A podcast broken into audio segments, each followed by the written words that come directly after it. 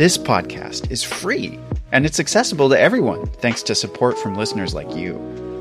If you value this show, please consider supporting its production by donating to our home, KUOW. It only takes a minute to give, and you'll be helping to support the production of this podcast. Make a donation at kuow.org or follow the link in the show notes. And thanks!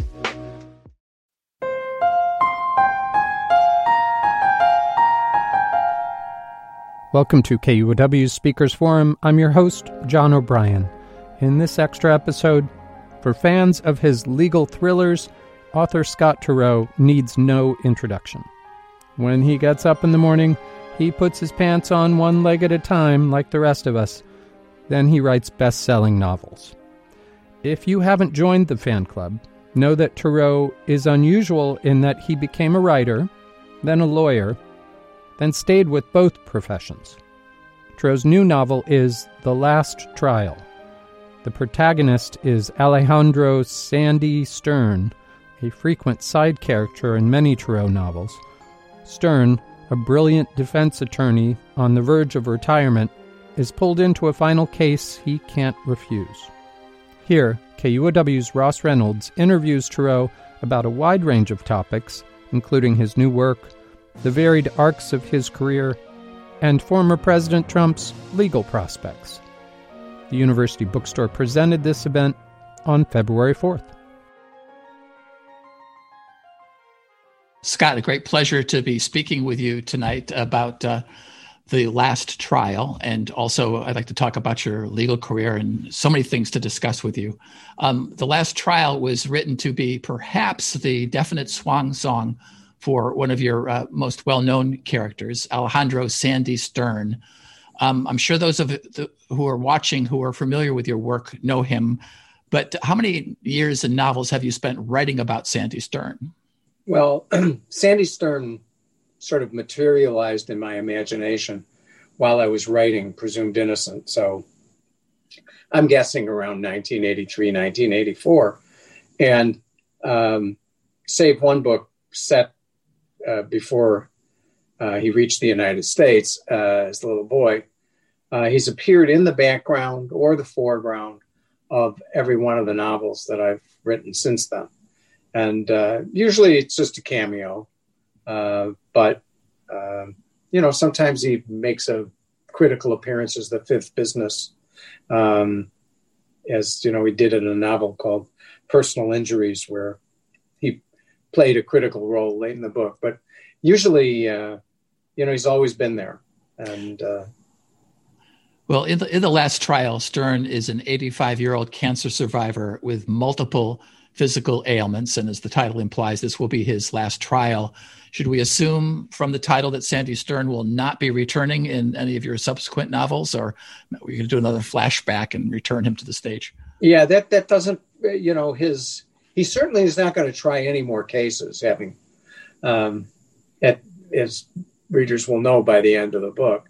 Um, but that doesn't mean that uh, you know there couldn't be a prequel in which you know we Sandy's big case in you know 1979. So I never say never about any of these things. I, I think I think I have um, you know said goodbye to Stern as the central character, but we'll all, you know, you live and you learn.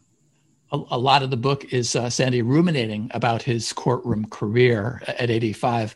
You're 70 now, is that right? Yeah, 71. And, and you mentioned that you just uh, retired from practicing commercial law. Yeah. Uh, do you think about how much longer you've got it in you to practice law?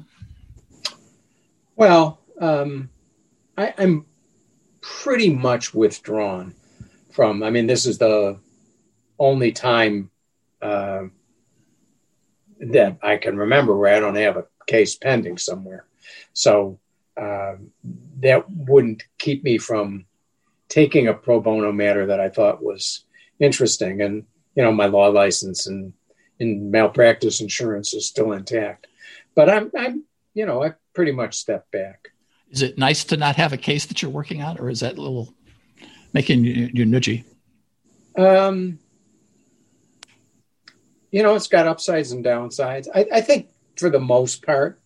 Um, you know, I was seasoned to the annoyance of, you know, the Friday afternoon phone call from the client who's had something on his desk all week and finally remembers on Friday afternoon that, well, I better call the lawyers about that so that it becomes their problem for the weekend.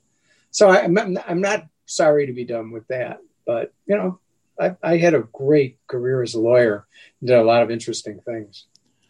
You create wonderful plots out of your characters, of course, and then the material is the evidence and trial procedure. What are the ways that your courtroom experience kind of informs your fiction? Well, I started out, Ross, with the thesis that what happens in court is exciting enough that it doesn't need to be faked. Um, you know, it's compressed, obviously, but you know, an exciting cross examination is a, really exciting moment. Uh, and so I've tried to always hew to the rules of evidence, the rules of criminal procedure, uh, and not, uh, and generally the rules of ethics, so that the lawyers act like lawyers. Uh, and uh, I think it worked out pretty well for me. So, uh, great lawyers tell juries a story. Uh, how has your storytelling experience informed your courtroom work?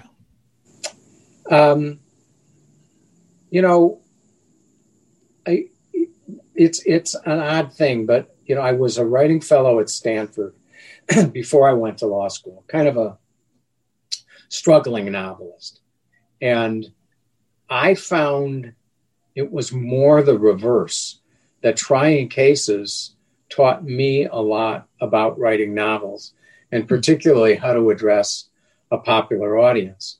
Um, so, you know, it it it it goes both ways, um, and certainly uh, knowing what the elements are of a good story is important, uh, both in speaking to a jury and also, by the way, in writing a brief. Um, you know, being able to craft a statement of facts that's inherently interesting and dramatic um, can help a lot in keeping a judge's attention. That's really interesting that uh, trying cases uh, help make you think a little bit more about how to tell a story because when you're trying a case, unlike sitting at a word processor, you actually have an audience there. You have the jury there that presumably is reacting to, to what you're saying to them. Right. But, you know, um, I, first of all, I, I was of the view that um, an, an artist in any medium ought to try to create universals. And I was defining myself against somebody like Ezra Pound, who said that, you know, the artist is the poet is the antenna of the race, and thus he will never be understood by the bullet headed many. And um, I just thought that that was bunk. And uh, you know, I, on my side, I had people like Tolstoy, who said that the idea that you know that great art can't be understood by uh, everyone is the same as saying great food can't be eaten and enjoyed by everyone. And uh, so, in approaching a popular audience in the courtroom, and that's what I literally dragged 12 people in off the street um, you know, I just learned a lot. Uh, and, uh, you know, I, I learned uh, that sometimes the tried and true, even though I, I might regard it as cliche, that um, it's okay if it, if it, if it works, if it holds audience interest. And that was sort of job one uh, when you're trying a case is to make sure nobody goes to sleep in the jury box. And the same thing is true when you're writing a novel. You know, you, you do not want to lose your audience through boredom. You're primarily known for your your fiction, but I thought it was interesting. After going to the Stanford fiction program, your first book was nonfiction, the story yeah. of the first year at, at Harvard Law School. What led you to write that rather than fiction? You know, my my life especially the early years, was a series of glorious accidents. so I uh, I almost I went to law school almost by accident. Um, I just I wasn't going to support myself as a novelist, and I was looking for another way to make a living. And um, ultimately, I realized I was more interested in law than, uh, for example, you know, English criticism. Uh, so uh, I made the decision to go to law school, and I had a somewhat imperious literary agent in those days, and uh, she really scared the hell out of me. so when I wrote her to tell her I was going to law school, I got to the middle of the letter and I thought, God, this sounds really lame. Uh, because my hope and intention was to continue to write. So I sort of, in the middle of the letter, ginned up this idea for a book, which closely read, I wasn't really proposing to write myself, but I was just telling her that there wasn't a good nonfiction book about the daily life of a law student and um, she we we never really we always talk past each other. So um, I'm living in San Francisco at that point, and about two weeks later, I get a letter from her, but it's fat, and I'm usually the letters she sent me were rejections of one of the novels I'd written. They were thin, so it was just a cover letter and the the nice note from whatever editor she'd sent. This was thick. And I open up the envelope. Here's a book contract. To write this book, I sort of half proposed in the middle of my letter. She'd gone out to lunch with this with an editor named Ned Chase, now of blessed memory, Chevy Chase's father. Oh, really? Uh, ironically, and uh, equally wacky. And uh, Ned had looked at the letter and said, "It's a great idea for a book. I'll write a contract." uh, and literally reached into his briefcase and um, wrote out the, you know, was the, the, contract on 1L is handwritten. So um, that's how it happened. And I'm standing on the stairs of my apartment in San Francisco. I could have papered the walls in the place with rejection slips. And, um, and here I am having decided to go to law school. And it's become the great break of my literary career and uh, and that proved to become truer and truer as the years went on. I got to say, Scott, you said you went to law school almost by accident. I don't think anyone ends up at Harvard Law School by accident. Well, I mean, it was it was not.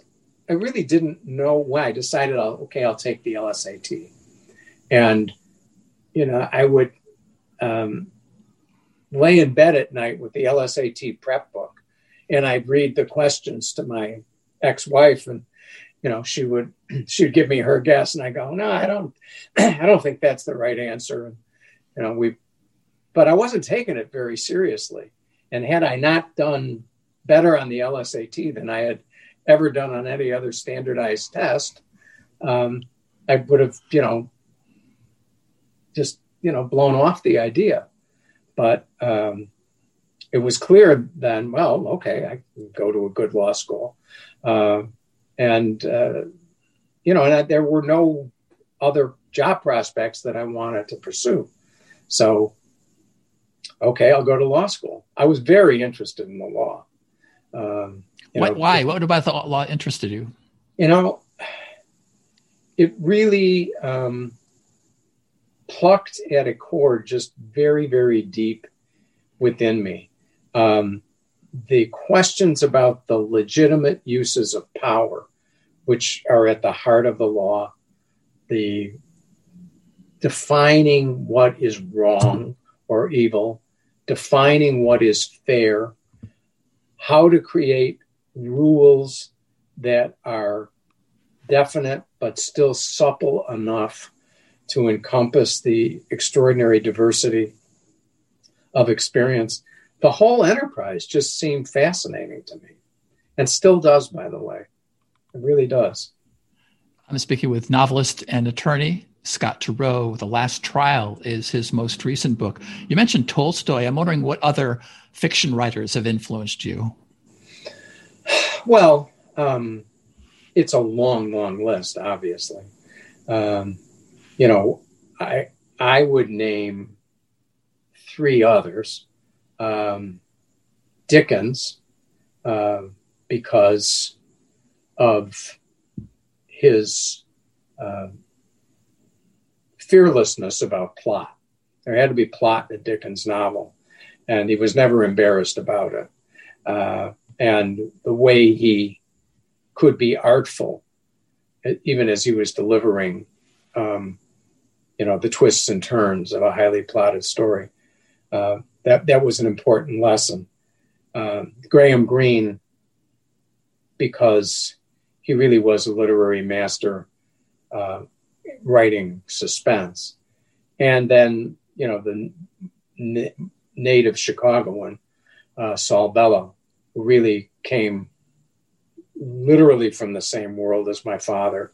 Um, they had been in in high school together, and I I didn't um, I didn't even remember it till both of them were dead. My father harumphing around the house about Solomon Bellows. Solomon Bellows. He was upset when Herzog became, you know, this great literary sensation, and you know, he was, I, I think, saying, you know, I knew that guy when he was Solomon Bellows, not you know Saul Bellow. Well, Saul Bellow is, of course, famous for recycling his personal life into his fiction. Did your father ever make it into any no, of his books? I don't. I don't. I don't think my um, my dad was friendlier with uh, Bellow's best friend in high school, a guy named Sydney Harris, who was a, ultimately a columnist for the Chicago Daily News. Um, but I, I, don't think he knew Bellow all that well. Your um, book, Presumed Innocent, um, was a bestseller. It became a hit film for Harrison Ford back in 1990. How did that alter the arc of your career to have such a huge hit as a book and then as a movie? You know, again, I use the term glorious accident.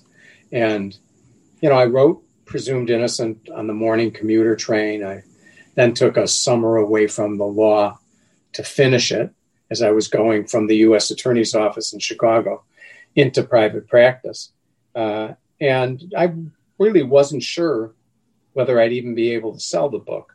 I was afraid that it might be too literary for the mystery crowd, uh, and that uh, you know, but too much of a mystery to be taken as any kind of a you know, quote unquote good book.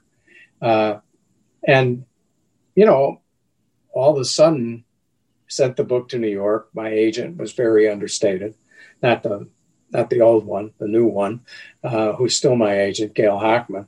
Uh, and, you know, I came back from trying a case in Oregon and one Monday, and all of a sudden there were all these offers to, to publish this book. And then three weeks later, there were offers from the movies.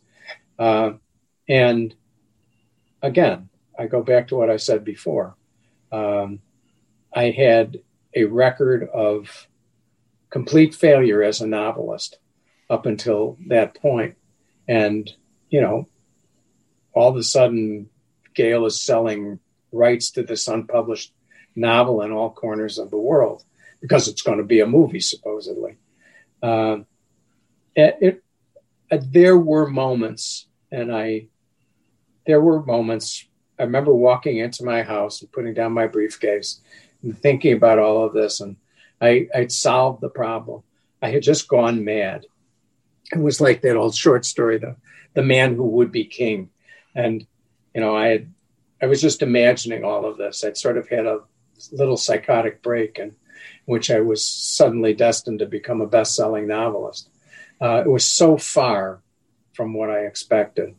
Uh, I'm speaking with novelist and, and, attorney Scott Turow, and I want to talk a, a, little bit more about your work as an attorney coming up. But I'm curious about over the years how these two careers have uh, fed one another. Uh, we talked a little bit about influence on your courtroom work and also on your writing from from the other things. But most people would be pretty happy with uh, being a best-selling fiction writer or being a, an attorney. Uh, you you seem to have combined them both. Did did one nourish the other? Did one uh, build on the other to keep it to keep both of them from overwhelming you? Um, I, I think the the last words that you used to keep anything from overwhelming me uh, are really important um, because you know, when I was a full time writer back at Stanford, um, I, I, wasn't well settled emotionally. And, uh, you know, a young man growing up, but uh, I was almost afraid to go back to that. Uh, and the other thing was that I had really taken my measure well when I went to law school. I just thought it was fascinating. So, I mean, if you had asked me after Presumed Innocent came out, I probably would have said, well, I'm just going to practice a few more years, but uh, I'm interested in learning what civil litigation is like. Eventually, I learned that and said, I'll never do another civil case. But, uh, and, you know, I was part of a community of, uh, you know, prosecutors and defense lawyers. I enjoyed being part of that community. those people are still my dear friends. Uh, and I didn't want to withdraw from it. And again, as you suggest, it wasn't the particulars of any case that I was afraid of giving up, but it's the milieu of the law by itself that really um, has provided, you know, inspiration. Who's more fun for you to hang out with, a room full of lawyers or a room full of novelists?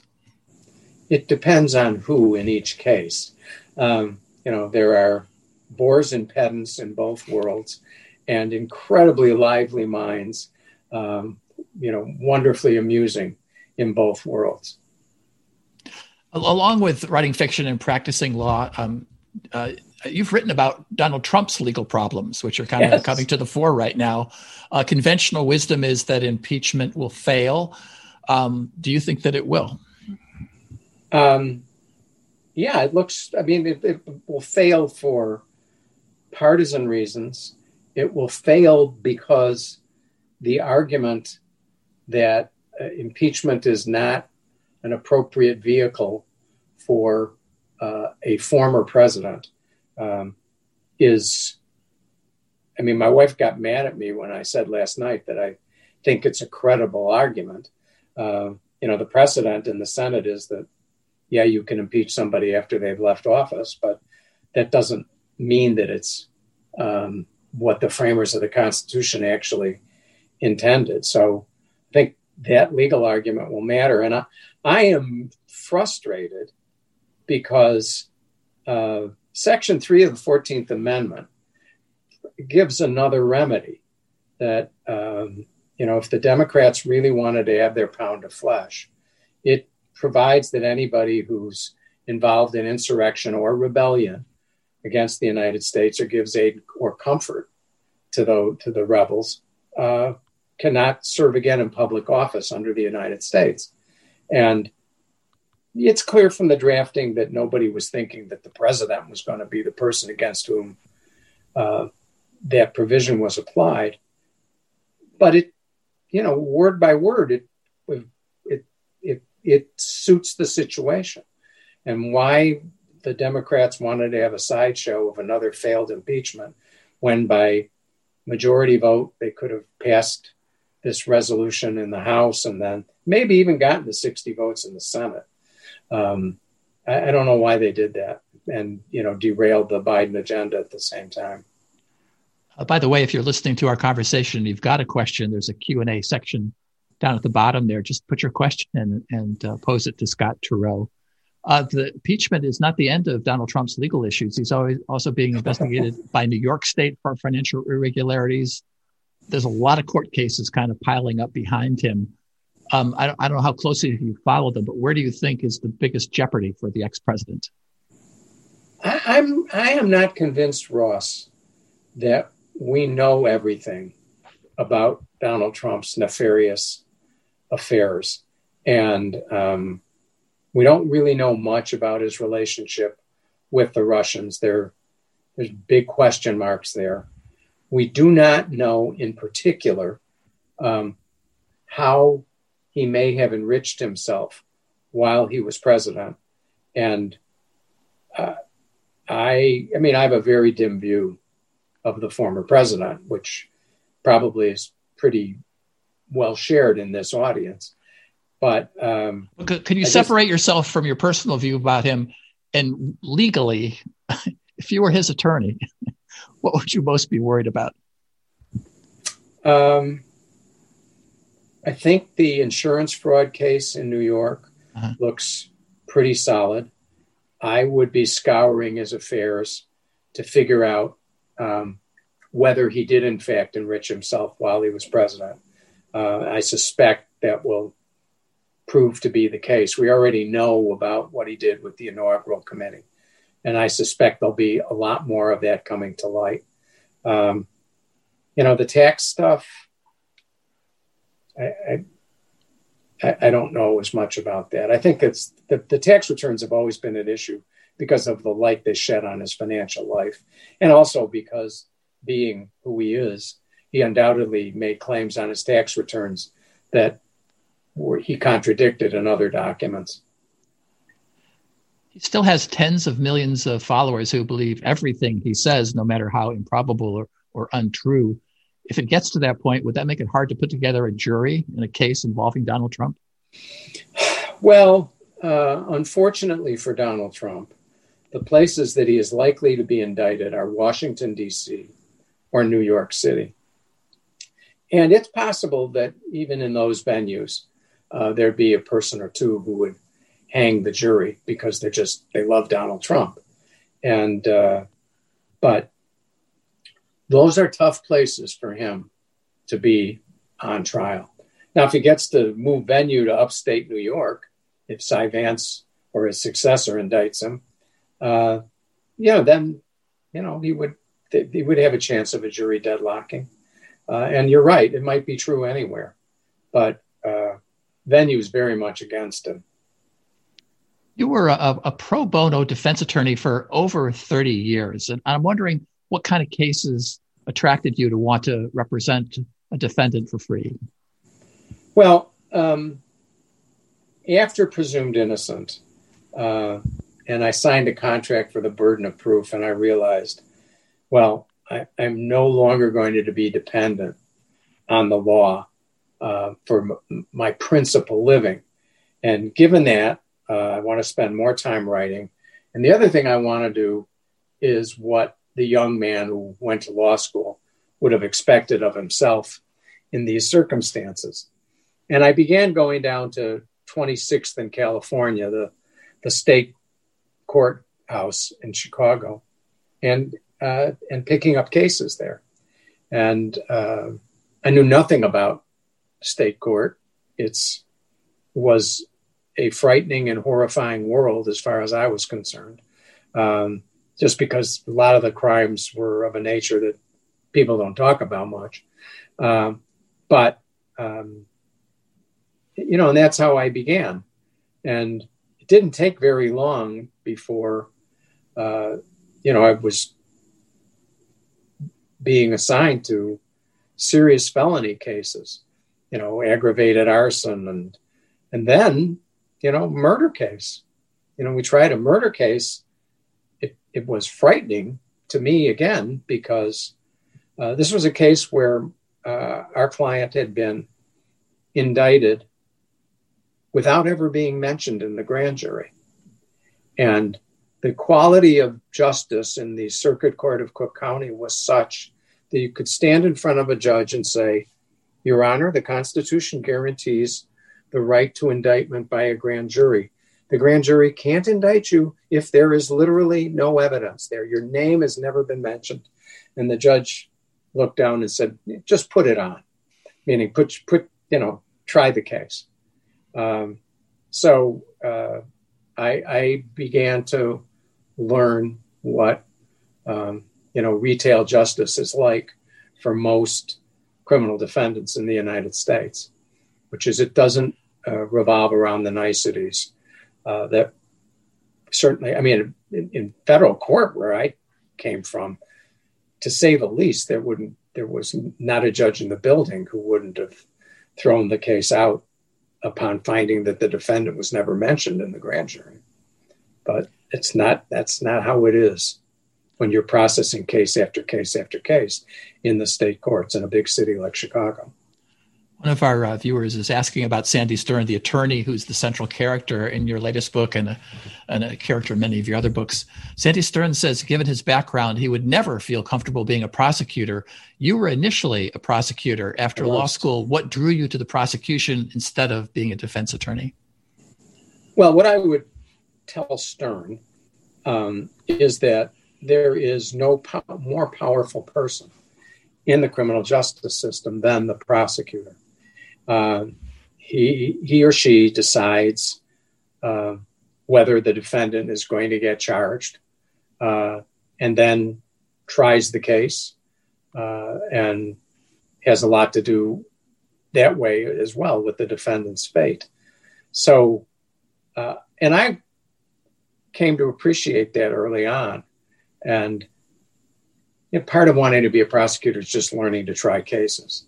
Um, and you know, if you if I went into private practice, nobody would have let me anywhere near a courtroom for for years, and uh, you know, I was tired of sort of having sidetracked my life, so uh, I wanted to do it, and I just perceived, especially the U.S. Attorney's Office in Chicago, as being the conscience of that community. Uh, I grew up in a very corrupt Chicago, uh, where I once asked my grandfather why he'd been swindled, why he didn't go to court. And he looked at me, he says, Poor man like me. He says, I can't afford to buy a judge. So um, I didn't see prosecutors um, in the same way that Stern did. Stern is someone who came of age in Argentina uh, and watched the might of the government uh, being mi- horribly misapplied. And so that's why, based on who he is, he says he could never be a prosecutor. Setting aside the cost of buying a judge, can a person without means get justice in America? It's a lot easier to get justice with means. You know, there's a saying uh, that you hear when you're doing capital work, as I as I did eventually, that you know there ain't no rich men on death row, and um, you know, there are lots of wonderful, committed um, legal aid uh, and pro bono advocates. So, yes, um, you know, poor people can get justice and often do. But, you know, the number of inequities and wrongs uh, that are committed against the poor is much larger than the number that reach the courtrooms. Are there any systematic changes you think could change that, could provide more equity for people without means in a courtroom, in the court of law? Well, you know, the, the much broader requirements for lawyers to do pro bono work um, would would be a um, would be a good place to start. On the criminal side, uh, I have never ever understood why the budget per case in the U.S. Attorney's Office is so much greater than in the federal defender's office.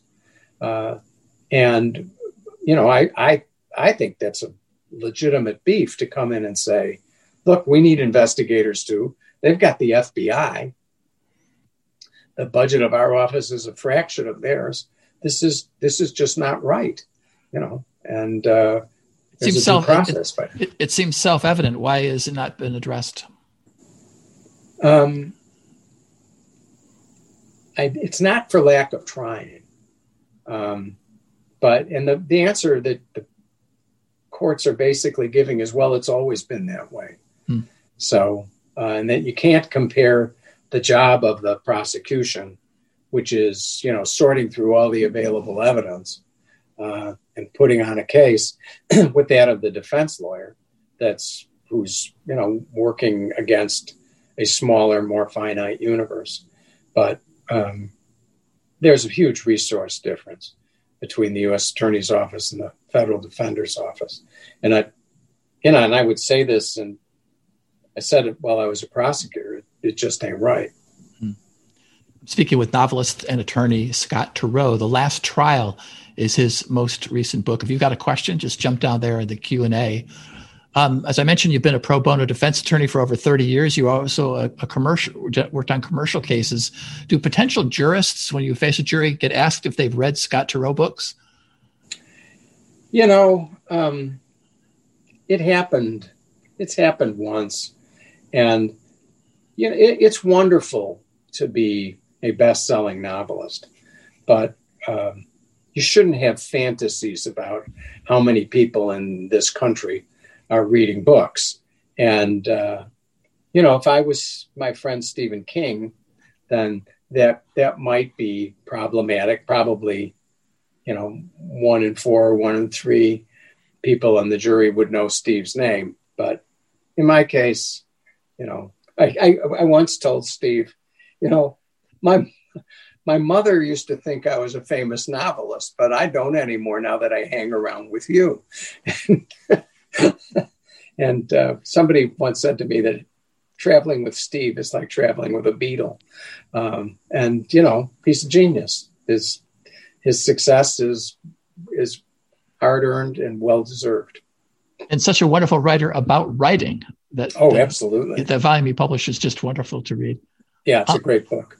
I mean, one rare agreement between former President Trump and the Democrats was around sentencing reform measures that were meant to relieve some of the racial disparities in the justice system.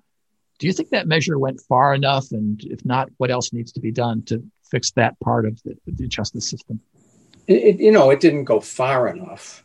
Um, and, you, you know, sentencing guidelines were well intended. And it is not fair for somebody to commit very similar offenses in Chicago and Alabama and get very different sentences. And that was what was happening uh, because, you know, they were hanging judges down in Alabama and, uh, you know, bleeding heart liberals in Chicago. Uh, so there is some point to sentencing guidelines, but you just can't take the discretion out of sentencing. And you know, I always point to, and, and Stern points to in the last trial, um, the securities laws, which, in which, you know, they're basically crimes committed by rich people, insider trading, um, and the like. Uh, and, you know, you can be in receipt of inside information, and the law has all of these exacting requirements about how uh, how you can still be not guilty, even though you're in receipt of it and you use it. Whereas if you're in receipt of a stolen treasury check, the law presumes that you know it's stolen. You don't have to stand on six sets of shoulders in order to prove that the defendant knew it was confidential information and that uh, you know and intended to profit from it and to violate a confidential relationship. All of the requirements that have been piled on um, you know the initial law in this area. So yeah, it's it, it's very you're never going to totally equalize uh, these things, but obviously the law is the last place where you ought to give up that struggle. I, I don't know how familiar you are with uh, the law in other countries, but are there other systems that you think might do a better job of providing uh, uh racial equity in, in courts and also financial equity in courts? You know, Ross, I, I I know little bits about the legal system in the countries that I've been in, um, but I don't know enough to answer okay. that question knowledgeably. I, I want to turn to uh, an issue that's um, you've been very active on. You and John Grisham are longtime opponents of the death penalty. You've worked yeah. a lot on that. In his final days in office, Donald Trump pushed forward executions of people on federal charges. Where do you think we are right now as a country when it comes to the death penalty? Well, if you stand back, the pace of executions has slowed everywhere, even even in Texas, um, where you know more than a third of the people who've been executed in the United States since the brief period when the death penalty was in, unconstitutional. Um, so we're making headway, and um, my argument about the death penalty is pretty simple. It doesn't work, and it doesn't it doesn't deliver any of the things that people want it to deliver. It does. It's not a deterrent, and it it doesn't serve as the kind of moral clarion call that people believe it will. Some people think, you know, some crimes are so horrible that uh, defendant has to pay the ultimate price. But you know, your your state of uh, of Washington is one I often point to because uh, there was a guy I think referred to as the Green River murderer. I was just going to mention that. You know, and it killed 47 or 48 women. Uh, and uh, because they wanted to know where those bodies were buried for the sake of the victim families, uh, he was able to negotiate a deal where he was spared uh, the death penalty. And as I said publicly at the time, well, I can't believe any prosecutor in the state of Washington is ever going to ask for the death penalty again. Because you how how can you do that with having any sense of proportion? Man kills 48 people and he doesn't get death. I don't care how odious the crime is. Uh, how can it possibly compare? Uh, and that's the way that system works. Uh, it doesn't give you any kind of great overarching sense of you know of ultimates or morality. When you get into the sort of, you know, the, the, the, the ragged bone shop of the way, you know, death is meted out in this country, it ain't fair. But as you're well aware, uh, some people are not convinced. They would say, yes, they it was unfair that the Green River Killer did not face execution, but that doesn't mean we should not be applying the death penalty in cases that are particularly heinous. It's they would say you say it doesn't work. They would say it works in the sense that there is some justice meted out for a horrendous crime. I mean, how do you respond to that argument? Well, first of all, I think that's a fair argument, um, and uh, but I say to the person who believes that Sit down and just read the first degree murder cases in your own state and see if the crime that you want to give the death penalty for is so heinous in comparison to crimes that were pled out for life or even a term of years. Um, and, and if your point is to make this firm moral statement in the face of a heinous crime, then how do you reconcile yourself to the fact that equally heinous crimes haven't resulted in execution or the death sentence? So um, that's my answer. I don't think somebody who says an eye for an eye is, uh, you know, is, a, is being primitive. I think revenge is a natural human impulse. And if we didn't believe in revenge, we wouldn't put people in prison. So I, I don't think you can say um, just you know that an eye for an eye is an old-fashioned morality. I get it.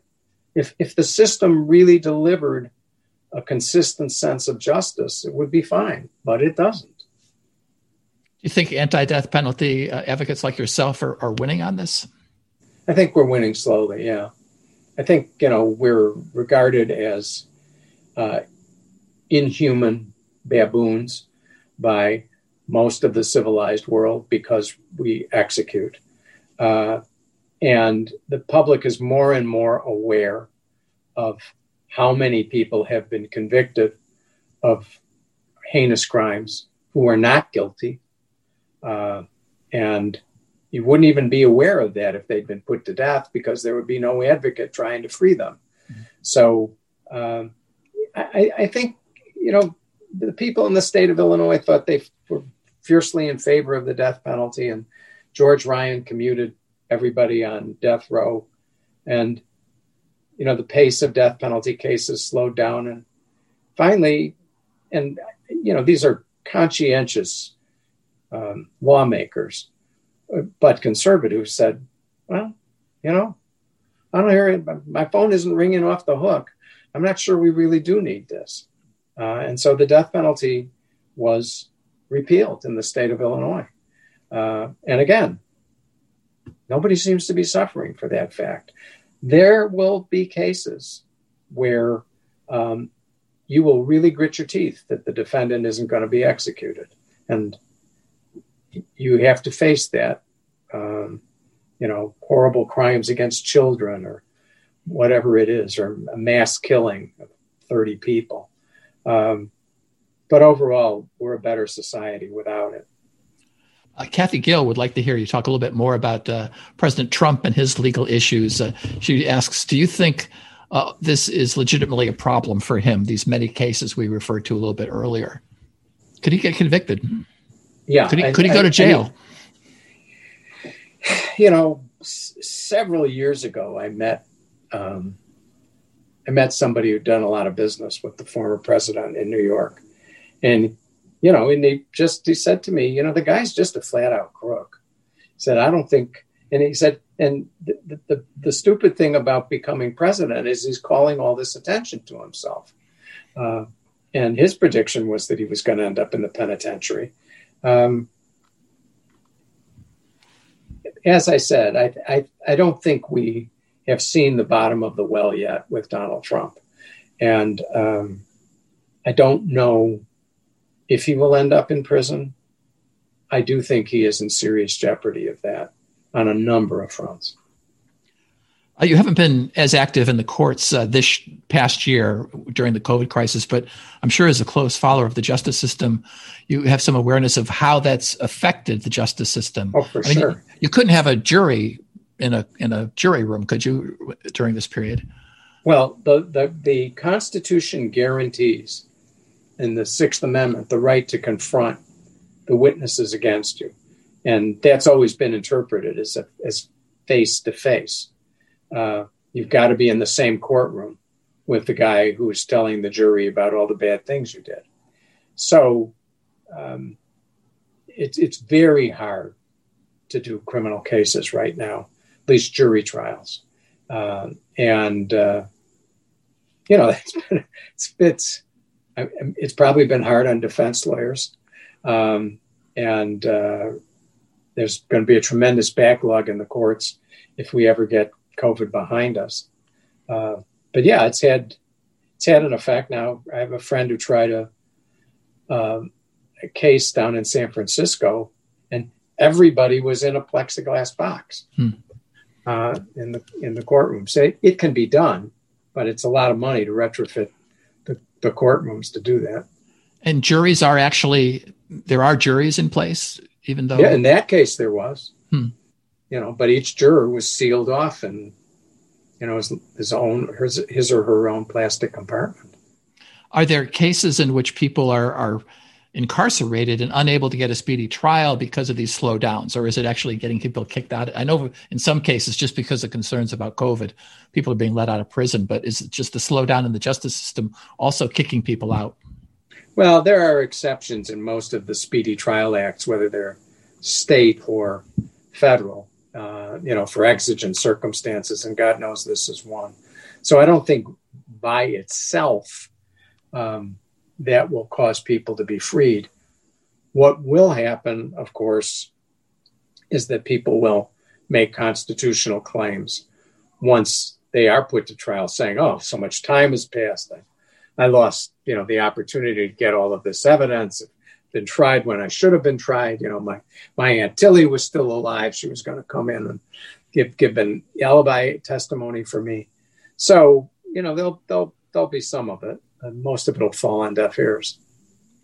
It's kind of just curious in these difficult times, everybody's trying to eke out uh, some joy in some corner uh, of their lives.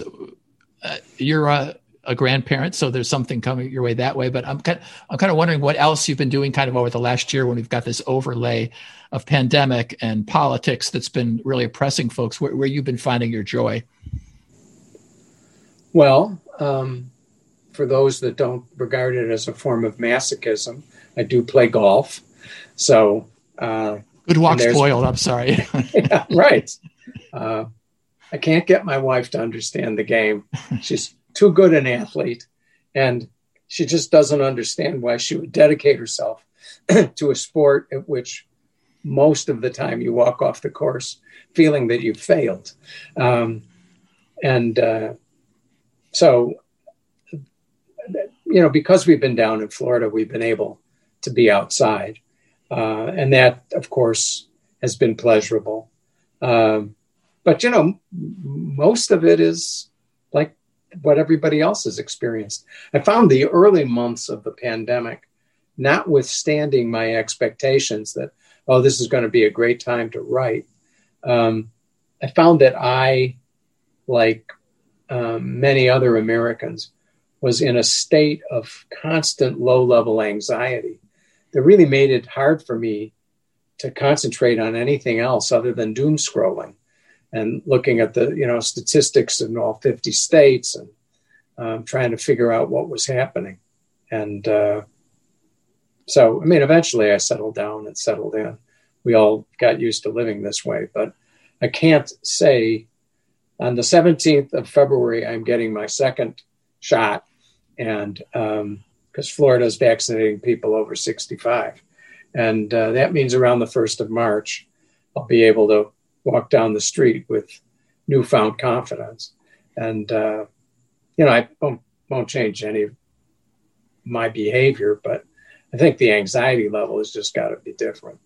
I got my first shot today. I'm getting my second on the 28th of February. And I've been thinking a lot about how my mindset will change after that. My wife, uh, unfortunately, isn't going to be 65. It's also 65 here in Washington State until uh, the end of May. So there'll be a little lag time there. Yeah, my, my, my wife is quite a bit younger and uh, she's not close. So it's really not going to make much difference in the way we live.